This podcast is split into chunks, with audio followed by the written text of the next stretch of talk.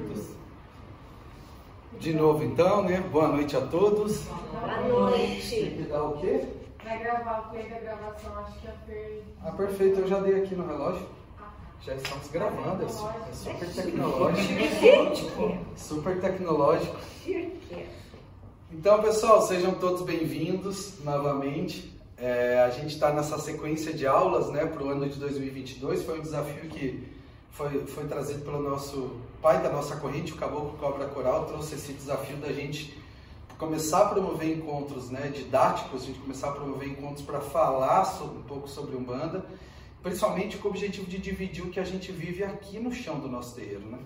Então a gente dividiu em quatro principais temas, são cinco aulas sobre cada tema, onde a gente faz quatro aulas ligadas ao conteúdo e a quinta aula é prática aqui no terreiro. A gente já fez o primeiro tema, a gente está na terceira aula né, do segundo tema hoje. E para quem está assistindo essa aula pela primeira vez, é muito, é muito, é muito oportuno que olhe no nosso canal no YouTube as aulas anteriores, porque elas seguem realmente uma sequência, né? Então é importante a gente ter essa, esse caminho, porque muitas vezes a gente cita né, uma aula contra a outra para construir o contexto do conteúdo.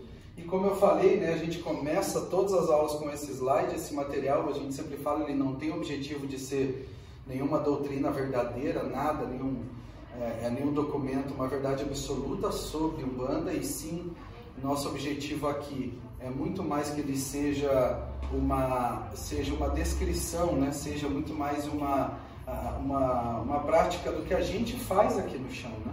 o que a gente vive todo dia no terreiro, as experiências, as sensações, os nomes que a gente usa, né? tudo que a gente traz de uma forma para principalmente a gente ter um alinhamento no nosso linguajar, um alinhamento no nosso entendimento, para que a gente, como seja filho da casa, seja quem faz parte da nossa comunidade, entenda quais são os nossos objetivos aqui, né?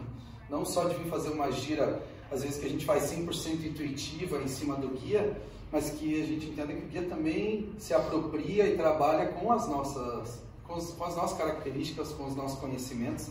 Então, quanto mais informação e sabedoria a gente tiver na nossa cabeça, isso é força, é confiança para o trabalho que a gente está executando. Então, esse é, esse é o nosso objetivo. E como eu também sempre falo, é, essa frase faz parte de todas as aulas. Né? A gente traz aqui o, o Leonardo Boff, que é um, um estudioso muito sobre religiões, e ele fala que todo ponto de vista é só a vista de um ponto.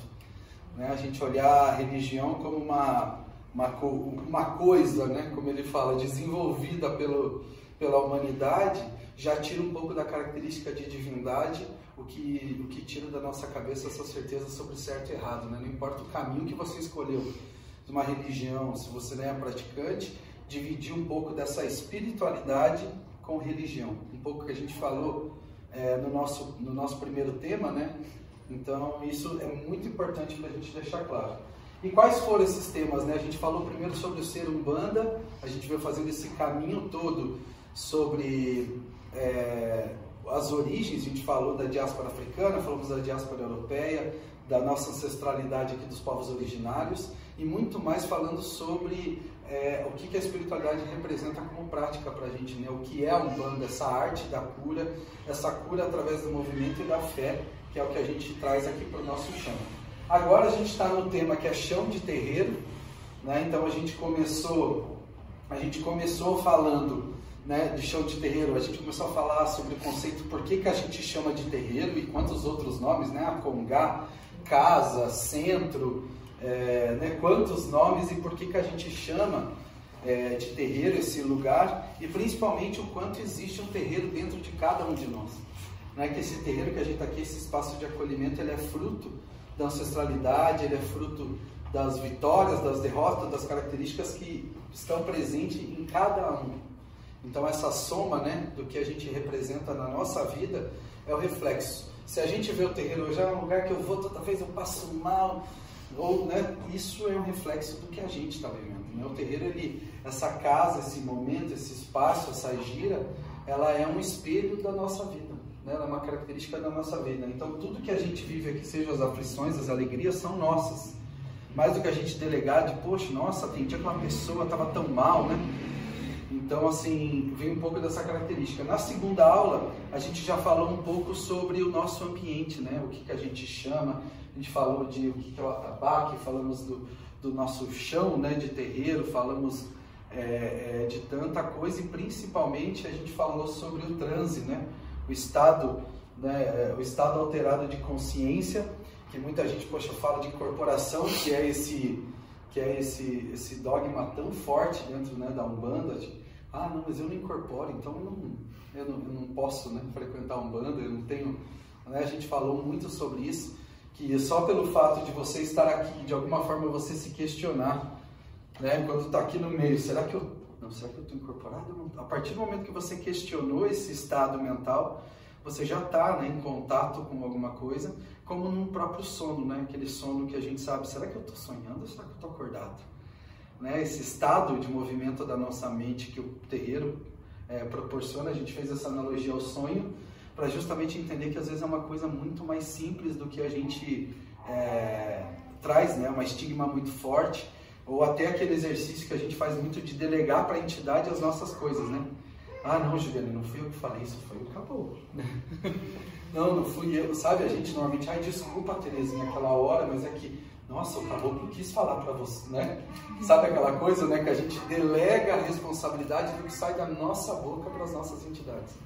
Sendo que o que a gente acredita que a gente é a entidade, a entidade é a gente, né? É, ele faz parte do que a gente é. Se a gente tira uma fotografia da nossa ancestralidade traz para o momento presente através do, do culto da Umbanda, através de toda, é, todo o exercício que a gente faz aqui, naturalmente já trazer uma parte da gente que pode ser que ela não esteja tão em evidência no nosso dia a dia, né, ou na nossa vida de hoje, não está tão evidente, mas ele não deixa de fazer parte da gente. Então isso é muito importante. E hoje, né, então abri, a, a, fazendo a abertura da nossa gira de hoje, né, abrindo os trabalhos como a gente faz toda vez quando a gente chega nesse terreiro, vestimos, né? Vamos lá, tomamos o nosso banho de erva, a gente veste a nossa roupa branca, acende a nossa vela na quartinha para o anjo de guarda, né? O conceito do Eledá, que é um ancestral, muito antes. As pessoas falam, ah, anjo de guarda, ah, igual da igreja católica, né? Mas é, a gente falou bastante que é um conceito de que já vem muito antes disso, né? A gente representar a nossa ancestralidade num guardião ou numa, numa presença é, não não não visível que está com a gente o tempo todo e que foi interpretado por várias coisas, né? Quando a gente vai lá para o espiritismo, é, a gente fala que é aquele o mestre, né? Muitas pessoas falam, ah, tem o meu mestre espiritual, como Chico Xavier tinha lá o mentor, o Emmanuel, né? Que era o, o mentor dele espiritual. Toda religião representa esse invisível que está ao nosso lado de alguma forma, né? De alguma forma. E aqui, quando a gente acende a nossa velinha branca ali, troca a água da nossa quartinha, o que a gente está fazendo é isso né? O que a gente está fazendo é isso, a gente está saudando, está pedindo a proteção e a força para a gira que vai acontecer para essa nossa força invisível.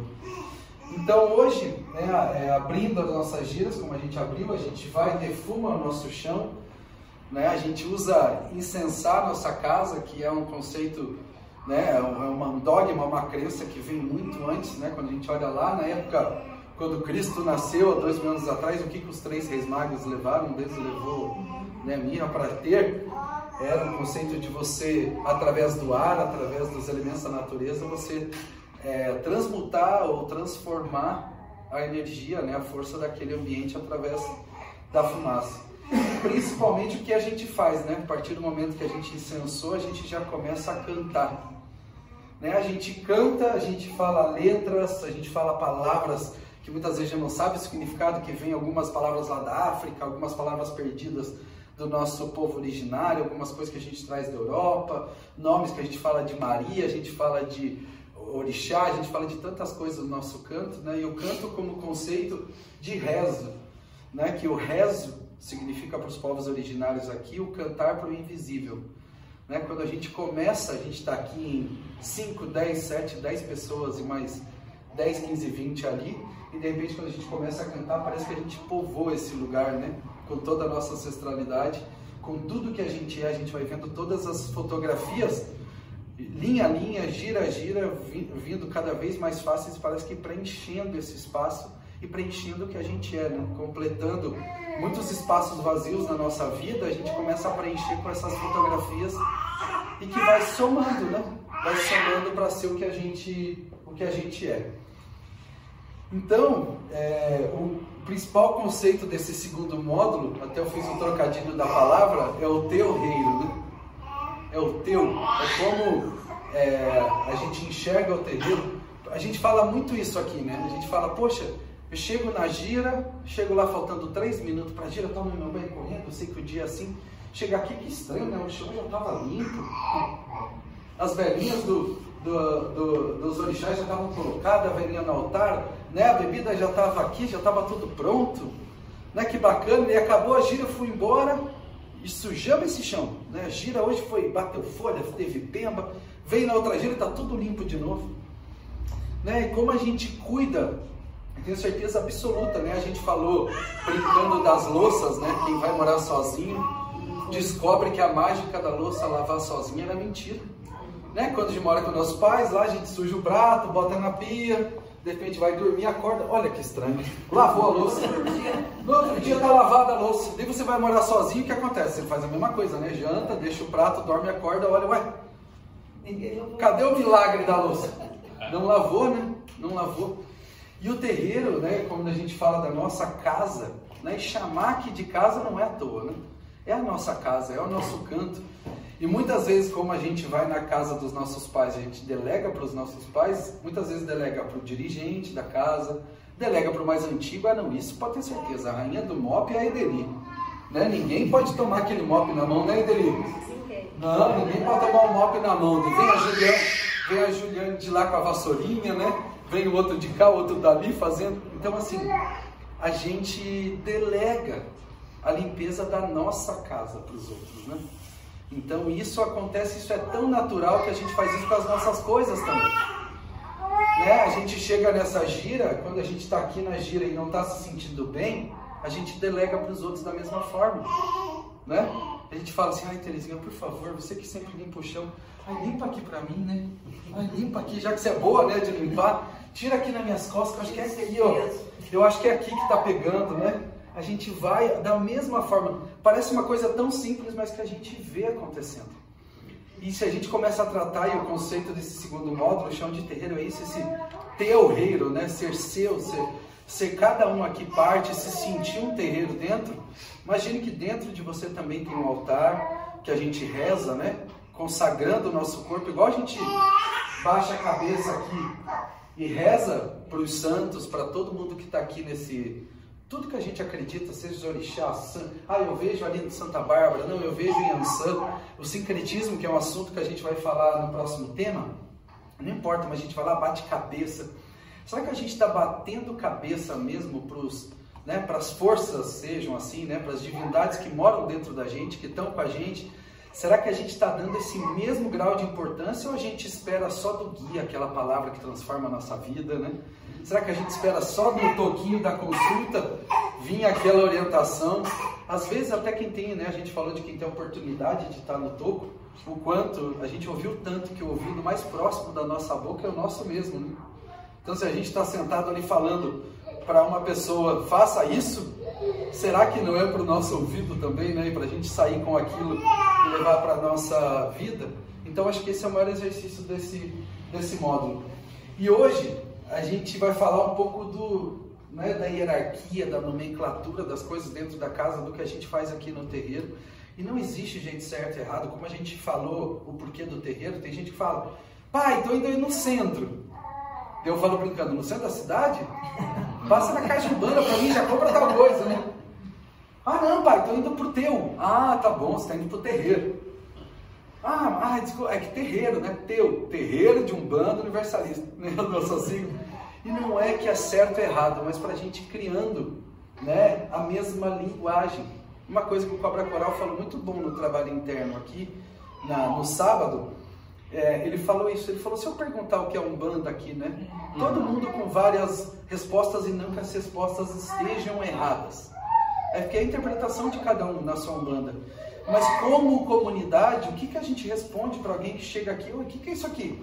Ah, terreiro de Umbanda. Umbanda. O que, que é Umbanda? O que, que a gente responde? Ou será que ele vai ouvir da Terezinha uma resposta, vai ouvir do Daniel uma resposta, vai ouvir dele outra, e ele pensa, ah, então eu vou achar a minha resposta. E aí acaba que a interpretação ela acaba surgindo até no apagamento. Porque daí cada um vai ter a Umbanda é, sem, a, sem o conhecimento, mas só sobre percepções, né? Uhum. E aí que nem a gente fala aqui, sobre quando a gente estava falando sobre fundamento, trabalhos, trabalhos que você tem a consciência do que você está fazendo, quando ele tem né, a intenção, como a gente ouviu essa semana, intenção com cedilha, né? Quando ele tem a intenção, ele vira malá, ele vira ebó, ele vira padê. Quando a gente faz alguma coisa que a gente não sabe por que a gente está fazendo, vira simpatia, né? Aquela coisa que a gente aprendeu com as nossas avós que a gente faz e nem sabe por quê. Ah, mas por que você faz isso? Hum, não sei, estou fazendo. Vira uma simpatia. Então, é muito bom que a gente fala, né? Muita gente traz para dentro do terreiro de Umbanda a nomenclatura, e a gente falou sobre espiritismo aqui quando a gente falou da origem é, da Umbanda na né, diáspora europeia, né? quando a gente falou sobre ser Umbanda, é, a religião espírita ela só existe no Brasil. Né? Allan Kardec, como um, um escritor, ou como né, um, um filósofo estudioso em si, que escreveu todos aqueles livros para explicar manifestações que aconteciam na França, em nenhum momento passou pela cabeça dele que ele criaria uma religião. Ele simplesmente escreveu, né? ele relatou, foi atrás dos princípios físicos, todas né, as manifestações, tanto que são entrevistas ali que ele faz, e naturalmente isso no Brasil virou um conteúdo religioso. Né? Hoje ser espírita é uma religião, para o Brasil é considerado. Inclusive no IBGE, na pesquisa, as pessoas respondem, eu sou espírita. E naturalmente isso traz a Umbanda com essa característica. Então a gente fala, ah, eu sou médium de Umbanda. Olha que bacana. O médium que está lá no livro da Allan Kardec, ele pula de lá do livro e pum, cai dentro da Umbanda. Né? A gente fala, ah, eu sou médium de transporte. Né? Não tem pessoas que falam, ah, eu sou médium de. Não, não, eu sou médium de passagem. Sou... Tem tantas né, classificações no livro que a gente traz para dentro do terreiro de Umbanda, porque naturalmente muitos terreiros, e o terreiro de qual eu tenho a minha origem, né?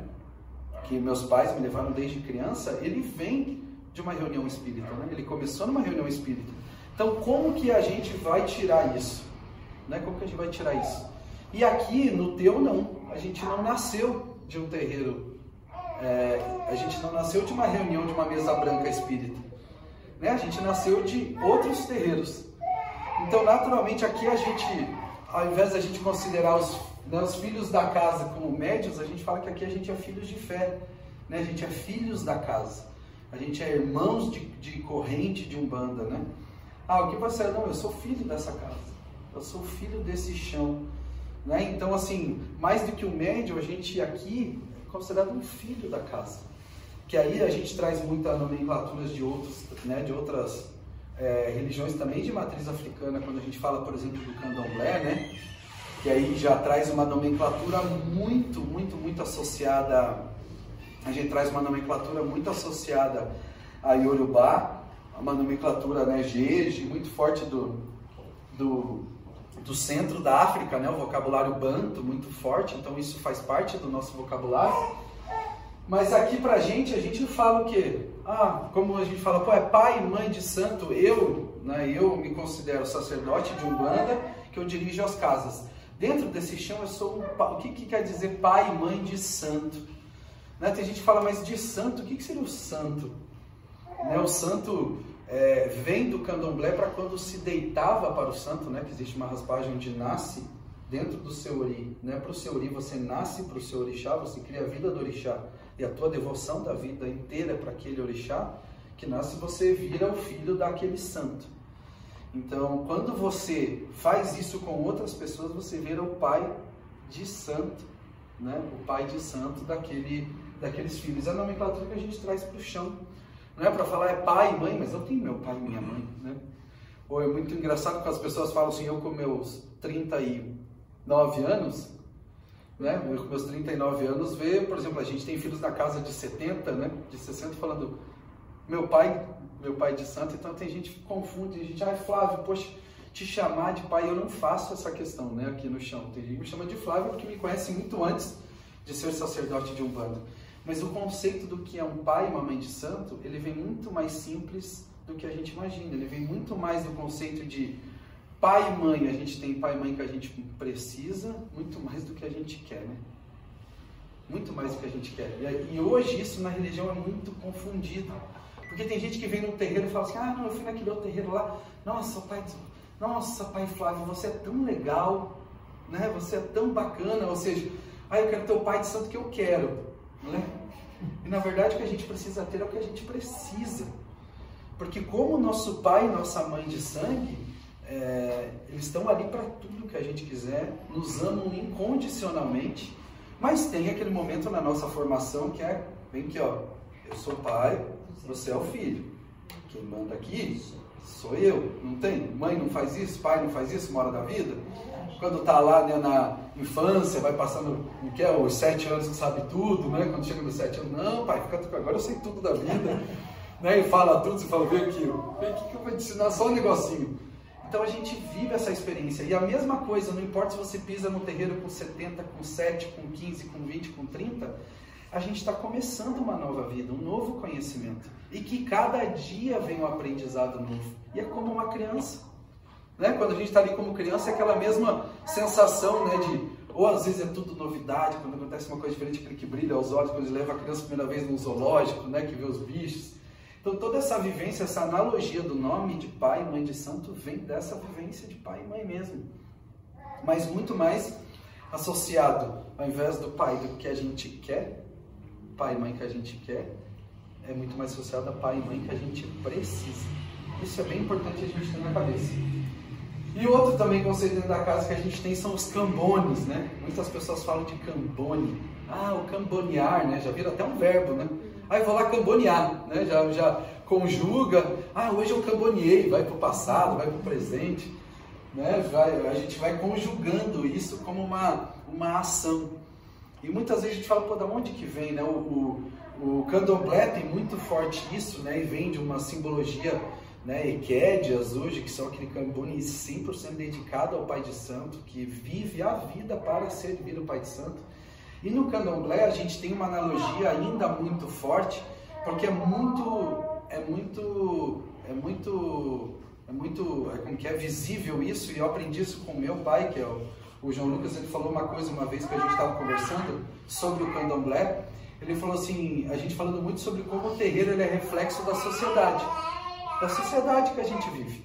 Como o terreiro aqui ele representa as pessoas que estão aqui, a vivência, a época que a sociedade está vivendo. Hoje a gente está vendo uma discussão de terreiros polarizados pela política, porque naturalmente o que reflete lá fora na sociedade vai refletir aqui dentro. E na época dos terreiros de candomblé, na origem, né, no início, nessa força toda deles, eles vieram lá desde o movimento na senzala, a diáspora africana, a libertação, mas é engraçado porque o que os, o que os dirigentes, vamos assim dizer, os pais de santo de candomblé mais queriam, era o lugar deles de volta de reinado, né? Era, era, era, era o trono, era a posição. Então hoje ainda é normal você ver em terrenos de candomblé, onde, por exemplo, ah, vai servir uma comida, né? Vai servir uma comida. O que acontece? Serviu a comida, quem come primeiro? Senta na mesa só o pai de santo, aí senta na mesa só quem já é feito no santo, quem é filho que está chegando agora come no chão e o que sobrar. Né? Come no chão e come o que sobrar. Isso lembra o quê? Isso lembra a própria escravidão. Isso lembra o próprio momento de a, a, os subalternos da casa eram assim, né? Os senhores feudais lá, enfim, o, o, o chefe da comia primeiro com a família e o que sobrava servia. Então, naturalmente, independente de ser certo ou errado, mas se traz existe o nome Cambone, ele não vem de dentro dos terreiros, ele vem de dentro dessas casas, aonde a servidão era, era feita. Então isso é muito forte no candomblé. Tanto que tem gente que hoje, quando entra na Umbanda, ah, vai lá ser cambone. Ah, cambone eu não quero. Ah, né, cambone eu não, não, eu quero ser o protagonista, né? Como é que eu vou ser o coadjuvante ali, ficar ali do lado só? A gente ainda tem essa analogia. E dentro da Umbanda, e dentro da Umbanda, que é onde existe um trabalho de consulta, que é diferente. Candomblé não tem trabalho de consulta, né? Candomblé você não vai lá, pega uma ficha, senta e naturalmente você vai sentar na frente do, do guia, né? Da, do, do pai da casa, do santo, e vai ter uma consulta. Existe a consulta que você paga lá por fora, marca um horário com a mãe santa, ela usa normalmente o búzio, né? Os 16 búzios de Fá, vai jogar, vai oracular para você sobre a sua vida. Já no terreiro de Umbanda, não. né, no terreiro de Umbanda, você vai para se consultar. Então o Cambone sai dessa posição de servir só o pai de santo ou o chefe do lugar, que era desde lá das casas, né? E ele passa é, a sentar do lado de uma entidade, de uma força que vai trazer um ensinamento, né? Vai trazer um ensinamento. Então a posição de Cambone quando entra para dentro do terreiro, mesmo trazendo o mesmo nome, ela ganha um, ele, ele, ele ressignifica numa outra forma. Ressignifica num formato de aprendizado, para quando você está chegando como um médio iniciante, né, como um filho iniciante da casa, né, que a gente ainda fala médio, viu? Tá tendo meu vocabulário isso. Quando a gente fala de um filho iniciante da casa, naturalmente a gente fala senta ali. É um momento muito mais de você usar os seus ouvidos do que a sua boca, né? Aproveita, escuta. Veja que a entidade em nenhum momento vai impor, vai falar, aproveita. Né? Porque o que sai de uma boca de uma ancestralidade, ela ecoa no chão inteiro. Quantas vezes a gente já não viu aqui, eu acho que uma vez a mãe comentou isso, até, eu acho que a Thaís também uma vez comentou, de acontece aqui as consultas e de repente no final tá aqui tranca-ruas, tá aqui o caboclo abacural, fala alguma coisa que fala assim, ah, exatamente o que foi falado na consulta parece que estava ali ouvindo. Porque faz parte dessa egrégora, né? A gente tem o mesmo discurso, é o alinhamento, não é uma adivinhação, mas uma, uma crença né, próxima, conceitos que a gente acredita e segue aquilo, que é o que a gente divide com a nossa comunidade. Então, naturalmente, para o Cambone sentar ao lado de uma entidade para aproveitar esse momento, ele vai trazer esse exercício de aprendizado do que a gente acredita aqui dentro dessa casa. E naturalmente, quando ele for em outra casa, ele vai ouvir de uma forma diferente, né? Então é, é, é essa forma. Então a posição de Cambone ela ganha muito mais uma posição aqui de aprendizado do que uma posição de, ser, de, de servidão, né? De servidão associada com, com escravidão, né? Aquela coisa de é, baixar. E a gente ainda vê muitos cultos que, por exemplo, poxa, é, o guia não, não, não, pega no, isqueiro, né? Não acende o seu cigarro. Você, né? não pega só bebida, ele só está aqui, enfim, né? A gente faz muito isso aqui por um amor mesmo, né? Por um respeito, chegar assim, meu pai, né, meu pretinho velho, quer um pitinho, quer o seu cafezinho, né? Como muito mais um ato de amor, de compartilhar, do que realmente uma servidão. Então isso é bem, isso é bem bacana. Eu falando já um pouco disso, falar do, do filho iniciante, né? Que quando ele pisa nesse chão, e a gente tem, né, agora a gente está nessa fase de bastante gente, aqui até não, não estão nenhum dos novos, mas entrando, né? O Dani acho que é o mais novo aqui, né, da galera, assim, de recente, mas como é que é essa... Ah, é a Dai também, Dai, eu já estou achando você mais da casa impossível, toda hora eu esqueço de falar da Já tá, parece que faz uns 5 anos.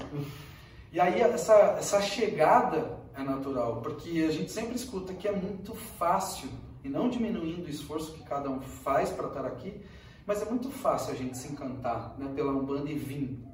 E vir a primeira vez. Olha que legal, que bacana. Ah, eu chego aqui, pode dar até uns tremelique, então acho que é isso aqui mesmo, vou ficar aqui.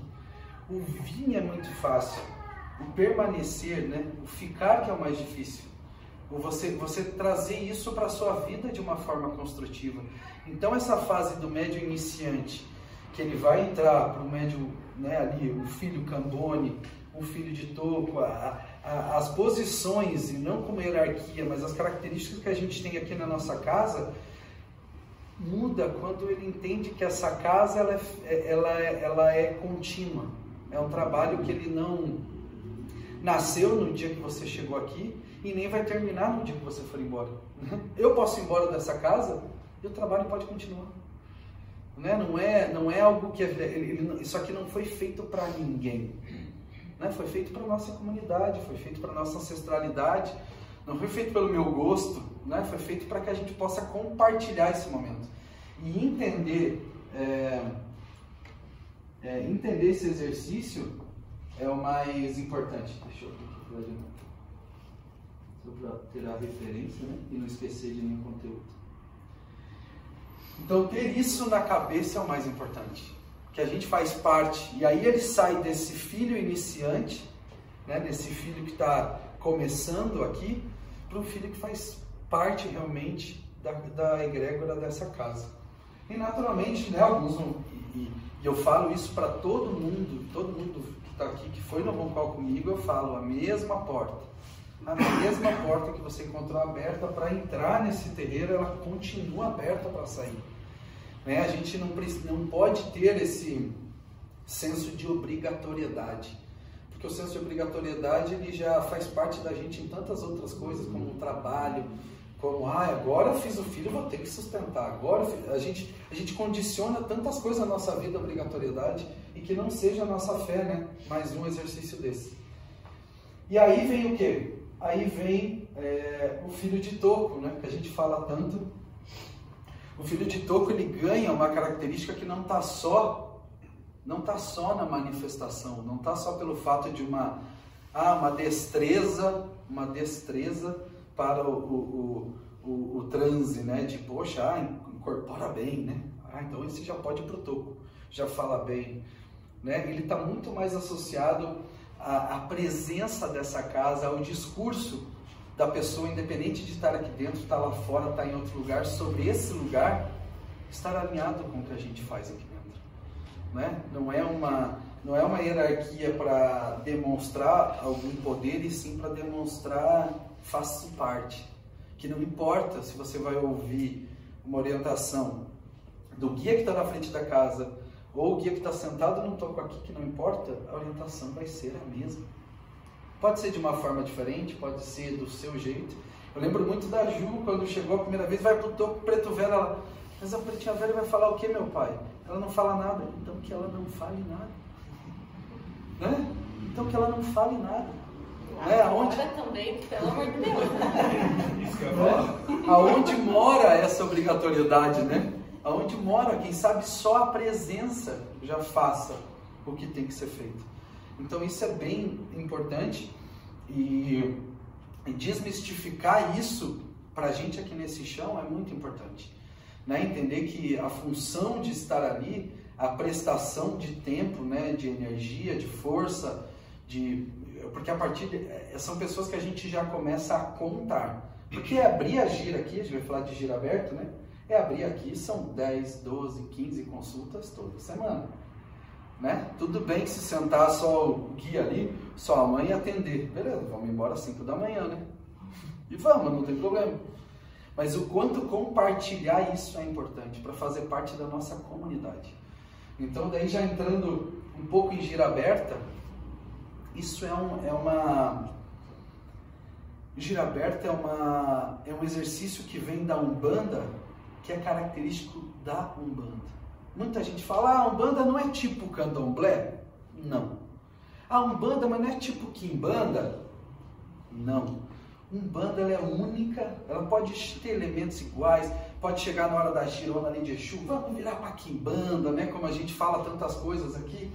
Ah, eu apertei sem querer a gente fala tanta coisa, né? De ah, vira para isso, e vira para aquilo.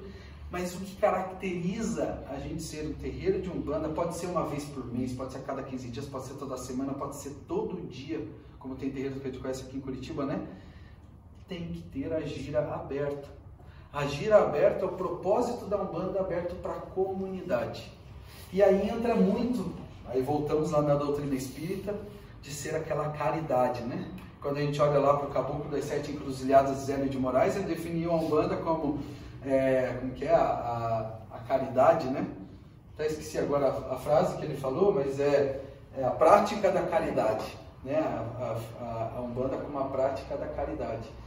Mas, não que o que ele falou esteja errado, mas o caridade veio carregado com muitos conceitos cristãos, católicos, que é aquilo de dar, o dar, o só dar, dar, dar, dar.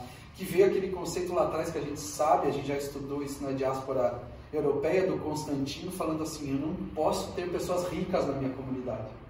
Eu não posso ter pessoas com opinião na minha comunidade. Eu preciso ter servos para o meu reino crescer. Então, naturalmente, a religião trouxe que você não, não você não precisa ser rico. Né? Não tem o um conceito que é mais fácil passar um, um camelo por um, pela, né, pela agulha, do que por buraco da agulha, do que o rico entrar no reino dos céus. E isso faz parte da nossa cultura. Tem gente que até hoje, quando prospera no negócio, prospera no, né, num profissional, ele, ele, ele mesmo se boicota, ele mesmo fala, ah, será que eu estou fazendo certo? Será que eu não estou enganando ninguém? A gente ainda traz um pouco desse conceito, né? de, poxa, dar certo financeiramente, prosperidade, a gente acredita que tem alguma coisa errada. Não, eu fui promovido, não, mas eu mereço, será que eu mereço? Não é? A acho que da área de RH, né, pode falar psicóloga, quantas pessoas falam assim, não, mas eu cheguei aqui como é, diretor da empresa, mas né, a, a, gente se auto é, sabota justamente desse exercício, porque a gente associa é, pureza, equilíbrio, paz, felicidade a não ter as coisas. E aí, quando a gente traz para o chão de Umbanda na gira, as pessoas trazem muito isso, que você tem que se doar 100% do que você é, da sua energia, entregar, entregar para que as pessoas venham aqui e elas saiam bem. E você? É? Como que a gente quer sair dessa gira? Você acha que quer sair daqui esgotado, xingando, chutando lata na rua e falando, nunca mais volto aqui, né? Olha como é que eu tô, tô sujo, tô cansado, tô morto. Fisicamente acontece muitas vezes, né? A gente faz a gira aqui, a gente é humano, vem do trabalho, muitas vezes as pessoas, né, aquele dia corrido, e vem para cá, fica às vezes até 11 horas da noite, cansado, a gente volta para casa, mas sempre tem que ter esse axé, porque daí a Umbanda, quando fala de gira aberta, ela traz esse conceito de axé, da troca. Né? Eu falo isso toda a abertura de trabalho aqui para que tenha isso tanto na nossa cabeça quanto na cabeça da nossa comunidade que vem aqui, que não tenha ninguém aqui tão mal que não possa trazer um abraço, uma coisa boa para contribuir com a gente, e nem alguém tão bem que não precise né, de um abraço. Então, ter essa consciência de troca, até a gente falou do filho de toco, do passe, né, que a gente falou na última aula, que seja essa troca, essa troca de conhecimento, porque a partir do momento que a gente cria uma comunidade de umbanda, a gente acredita que a gente é cheio de sabedoria e conhecimento, e quem está vendo a primeira vez aqui não sabe nada. Né? Naturalmente, né? A gente pensa, ah, não, ele não sabe, eu vou explicar. Vou explicar e vou ensinar. A Umbanda é para quem quer aprender, né? Às vezes a pessoa ela veio aqui para resolver um problema dela, que poderia ser numa igreja, poderia ser, não importa. A gente, é quem não veio aqui para aprender Umbanda, né? Então isso é importante, o conhecimento sobre Umbanda não coloca a gente num lugar de privilégio. Pelo contrário, coloca a gente num lugar de compartilhamento. Esse que é importante. Então a gira aberta ela sempre vai existir. A principal característica de um, da religião da Umbanda, porque tem religião que tem roncó, eh, desculpa, tem terreiro de Umbanda que tem roncó, tem terreiro que não tem, tem terreiro que tem ganga que não tem, mas será que o que não tem é terreiro mesmo? Né? A gente fica, alguns fazem abertura assim, outros fazem assado, fazem de uma outra forma, a gente fica né, questionando. Mas para você ver o que é Umbanda, a gente falou isso lá no Ser Umbanda, né? O que, que é Umbanda? É esse tripé, né? A gente falar de linha de caboclo, falar de preto velho, falar de criança e a gente ter uma gira aberta para nossa comunidade. Pronto. Estamos num terreno de Umbanda. Estamos no chão de Umbanda. É essa a função. E outra que a gente tem aqui na nossa casa também é pai e mãe pequeno, né? A gente tem, e pequeno, não é porque a Terezinha é pequena, né?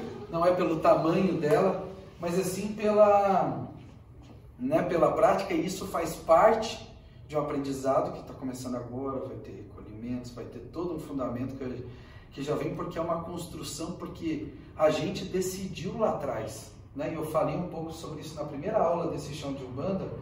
Que chão que a gente quer ser? A gente quer ser um terreiro de uma árvore, né? A gente quer ser uma árvore que gera sombra ou a gente quer ser uma árvore que gera fruto? Né? Uma árvore que gera sombra, a gente frequentou o terreiro, né? Eu citei isso que é o terreiro que gera sombra e tudo bem, não é certo e errado.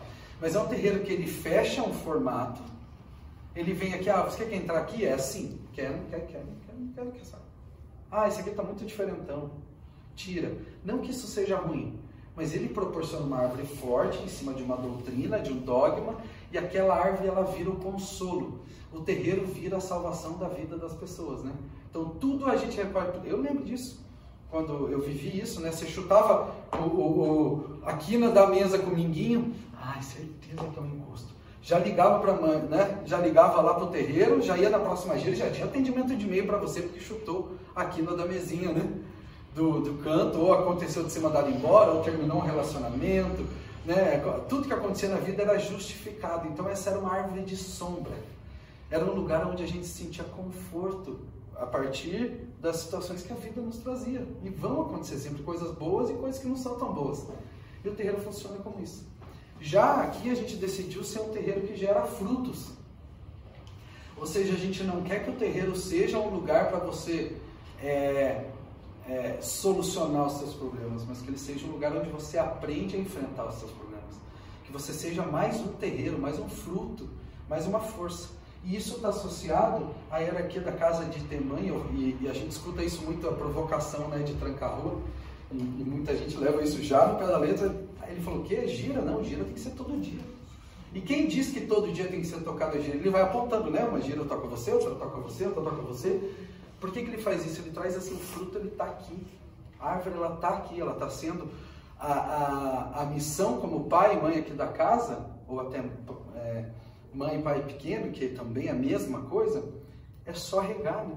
É garantir que essa, essa árvore ela esteja sempre alimentada, esteja fixa com, árvore, com raízes firmes no chão, para que isso vá se, se construindo. Para que cada fruto que saia, que é um filho que está aqui na casa, que vem do iniciado, que vai no toco, que ele tenha, mas, ah não, mas eu não tenho a ambição de ter um, um terreiro, né?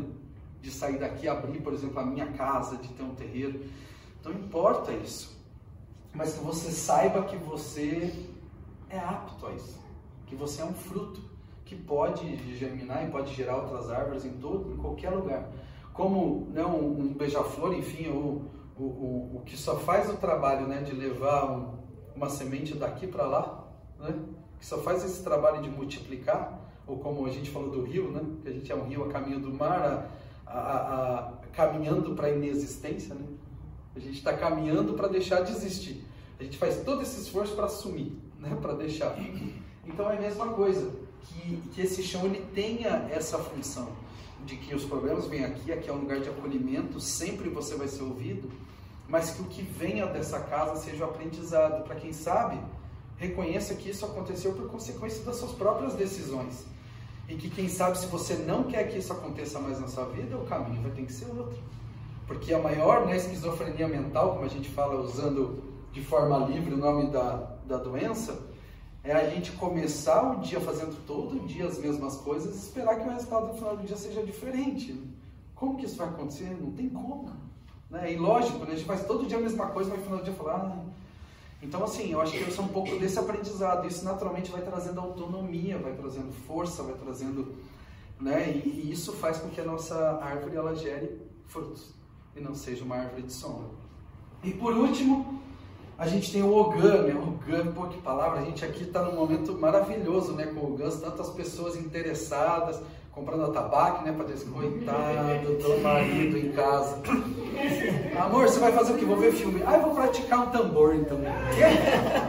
Bem no meu seriado, né?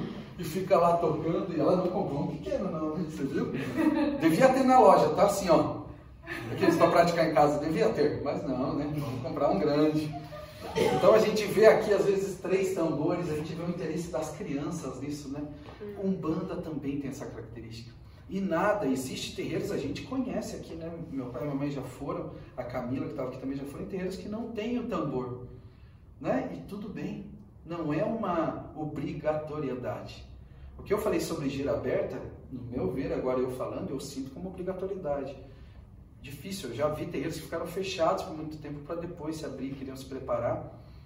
E, mas assim, o ogã, o tambor, ele não é, é ele não é uma obrigatoriedade, é mas é energia. Mas para característica da nossa casa, ele é fundamental. Né? Ele é uma energia, uma troca quando a gente vê aquele ponto, desde que a gente canta, quando a gente canta para o orixá, quando a gente canta para os nossos guias. O que o efeito né, desse rezo, a gente cantar para esse invisível, faz no nosso corpo, faz na nossa mente, isso é fundamental. Isso faz parte do que a gente é como manifestação, como corpo em movimento. Então, isso para a gente é importante. Yoga, a gente tem, né, já, a gente já vai falando, ouvimos isso do Caboclo Abra Coral, o Jefferson, né, como nosso pai Yoga, como uma formação também de, de, de, de líder né, dessa, dessa parte da casa, também tem todos os seus compromissos a fazer, recolhimentos e tem uma, uma caminhada.